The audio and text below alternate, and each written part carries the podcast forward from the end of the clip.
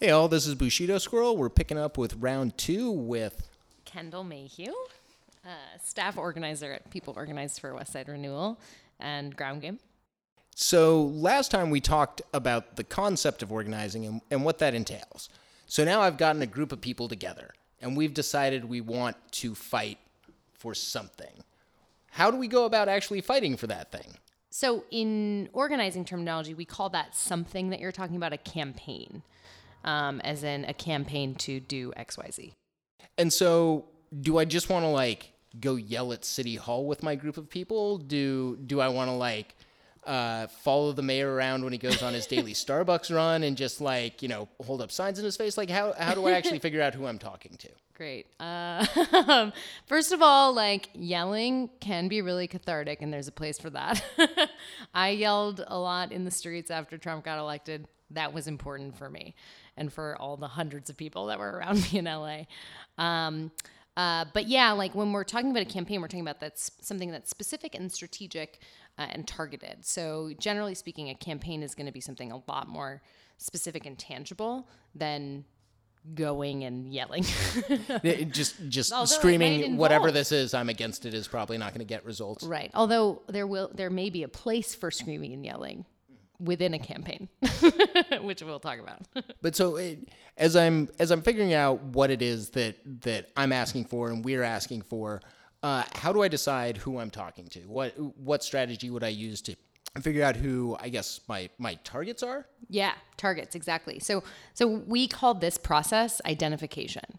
So when you have a group of people together and you have a need that you want to meet, uh, a problem you want to solve, whatever, uh, you enter into a period of identification, which is where you decide what the issue is that you're going to work on. Um, and that's the beginning is what's the issue? And and and and if this is the issue then uh, what's our um, what's our stated goal? What are we trying to accomplish specifically? Uh, and then once you have a very specific uh, thing you want tangible thing you want $15 minimum wage whatever the thing is then you can figure out who your targets are so your target is going to be the person who can give you what you want there's somebody out there who can make this thing happen. They're probably an elected official. Uh, that's your target. Or it could be a company if you're a union organizer, right? Um, who is the target? The, the board, the CEO.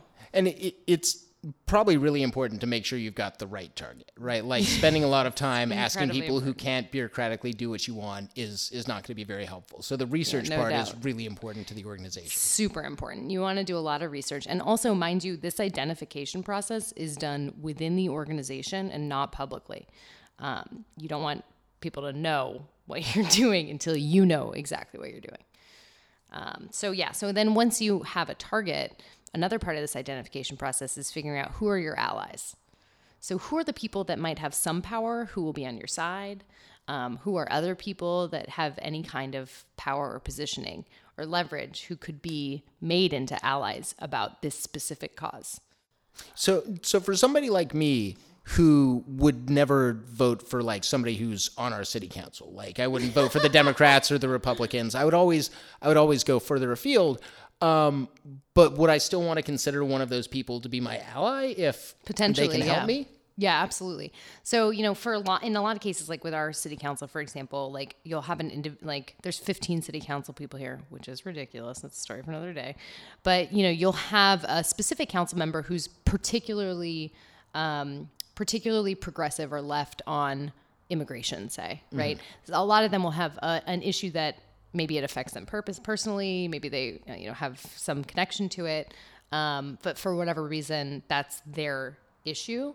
So if you're working on something that's immigration related, you want to go. You you might know that this city council member, even though he's not somebody you would have voted for, is particularly positioned closer to you on the the issue that you have at hand. So yeah, absolutely. Also, that could be not just somebody elected. It could be a staff person. It could be a company. It could be a business leader in the community. It could be you know any number of things, and you can get creative with that. So, so once I've decided or worked with someone uh, as an ally, are they always going to be my ally? Will I always have to come back and work with them, or what if we disagree?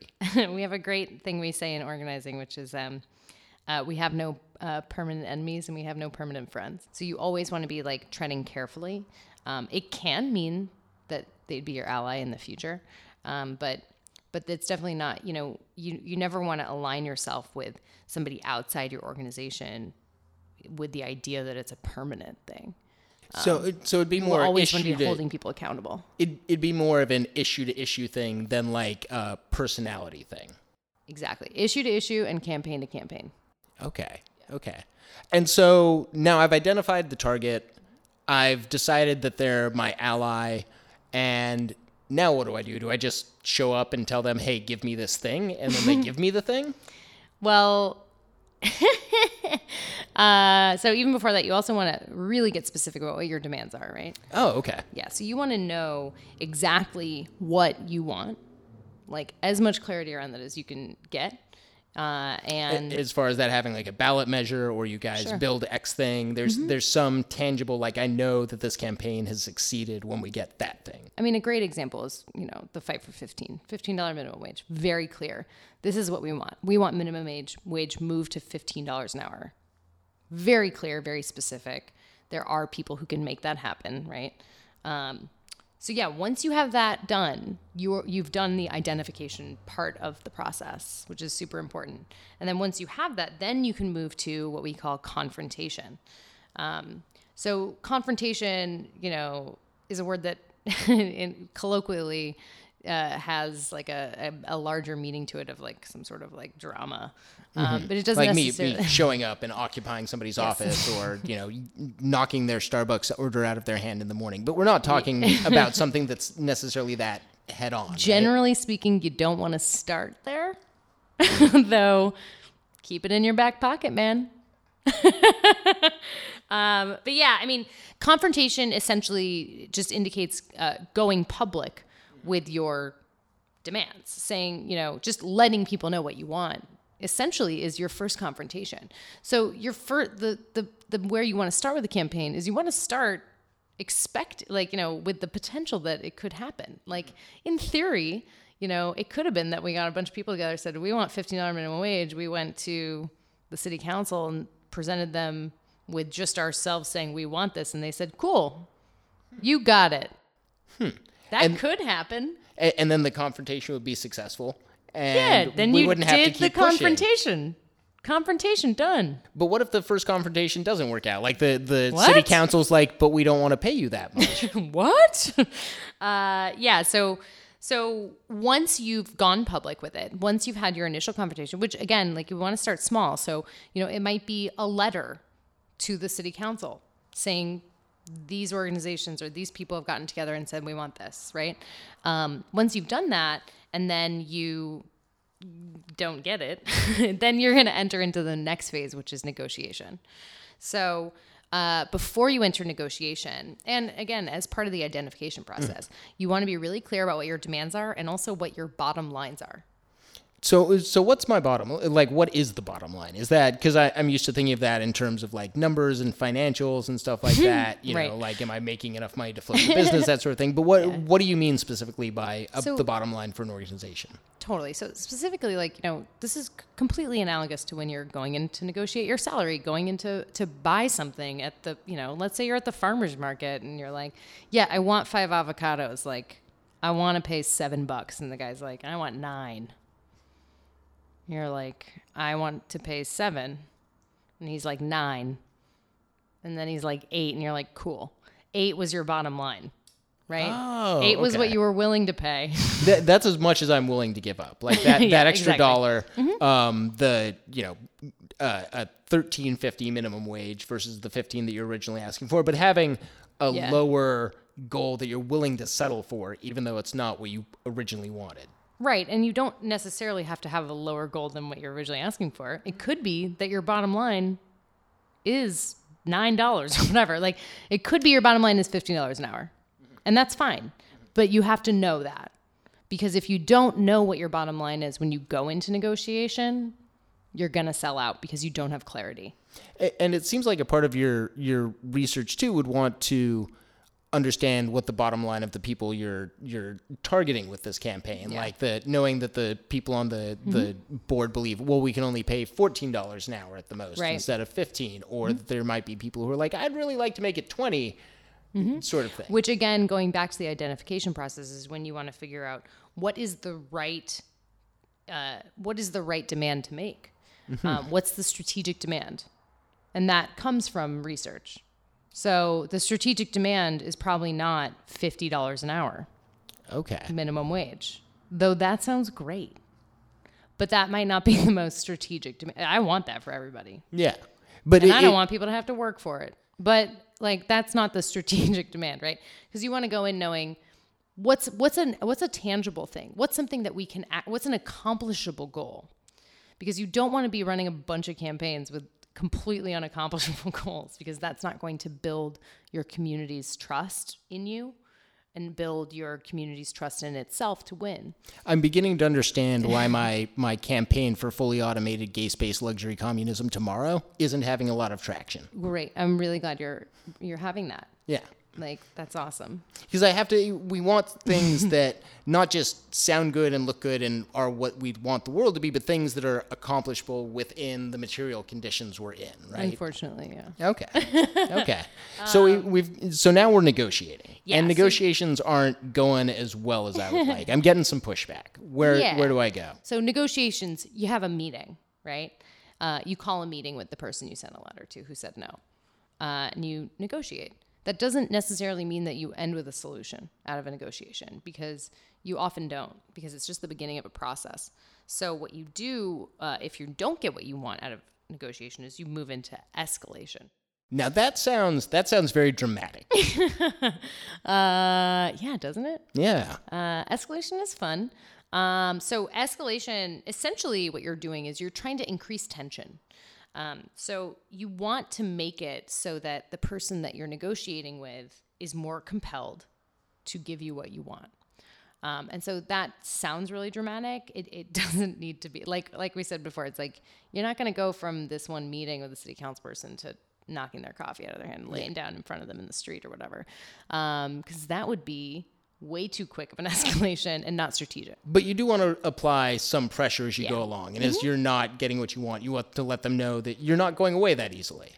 Yeah, exactly. So your escalation, you want to be um, to to go step at a time. So you know, an escalation from that first letter that you sent with an organization might be sending another letter with twenty other organizations signed on with you, saying it's not just us who want this; it's actually way more people than you realize.